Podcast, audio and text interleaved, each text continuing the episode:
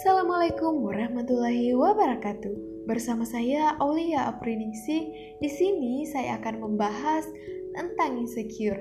Nah, menarik sekali tema kita hari ini. Berbicara tentang insecure, adakah di antara teman-teman yang pernah merasa insecure? Seperti merasa rendah dibanding manusia lain, merasa kalah dan tersisi, merasa nggak punya kelebihan apa pun, sampai rasanya nggak pede terhadap diri sendiri Pernah nggak teman-teman kalian merasakan hal ini? Sebenarnya teman-teman, ternyata insecure itu ajar dirasakan oleh manusia karena kita biasa bertemu orang lain dan membandingkan apa yang kita miliki dengan orang. Di kehidupan modern ini, banyak generasi muda yang mengalami insecure parah. Nah, masalah insecure inilah perlu kita tuntaskan. Mari teman-teman satu persatu masalah insecure ini. Mulai dari apa sih penyebab insecure, kemudian apakah insecure punya dampak positif atau hanya berdampak negatif saja, dan ada nggak solusi atau tips agar insecure bisa hilang perlahan-lahan dari mindset kita. Kalian penasaran kan? Makanya dengarkan podcast ini sampai selesai. Baik, yang pertama kita akan bahas apa sih penyebab insecure.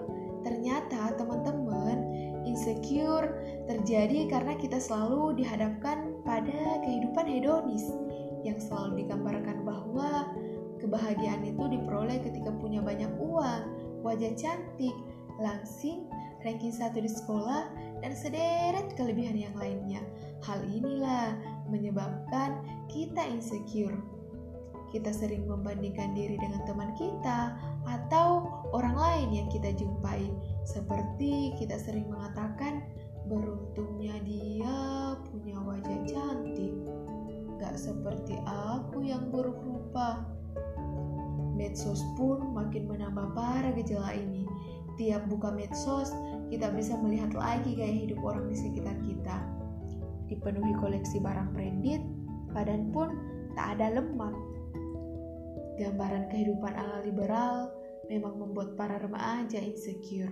Akhirnya, berkembanglah budaya iri hingga saling sikut demi menunjukkan siapa yang superior. Emang ada yang begitu? Ada, banyak malah. Ini semua terjadi karena dampak insecure. Perlu kita ketahui, Allah tidak memandang rupa dan hartamu, tetapi memandang hati dan amalanmu. Hadis riwayat Muslim. Yang kedua, kita akan membahas apakah insecure punya dampak positif atau hanya berdampak negatif saja. Ternyata insecure gak selamanya berdampak negatif. Insecure juga memiliki dampak positif. Salah satu contohnya, kita jadikan motivasi untuk berubah, misal melihat teman auratnya tertutup sempurna, ahlaknya baik, cerdas, dan pada saat dakwah ngomongnya lancar banget dibandingkan kita cuma bisa tartil, hidup pun jadi serampangan. Eh, akibat hal ini jadi termotivasi deh untuk belajar dan berubah. Itu dia ternyata teman-teman salah satu dampak positif insecure.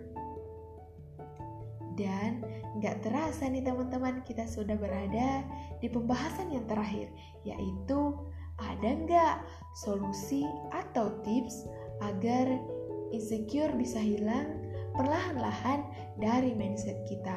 Ternyata teman-teman ada dan sebenarnya mudah sekali loh untuk mengatasi insecure ini.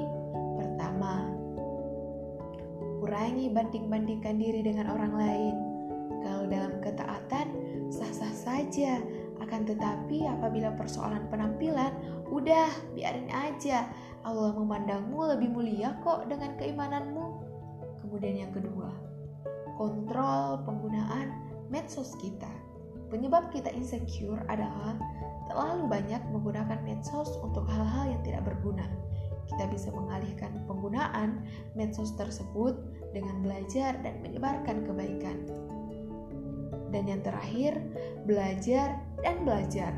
Mari mulai dari sekarang sibukkan diri dengan belajar karena biasanya orang yang insecure itu karena banyak bengong, gak ngapa-ngapain, dan eh jatuhnya mageran.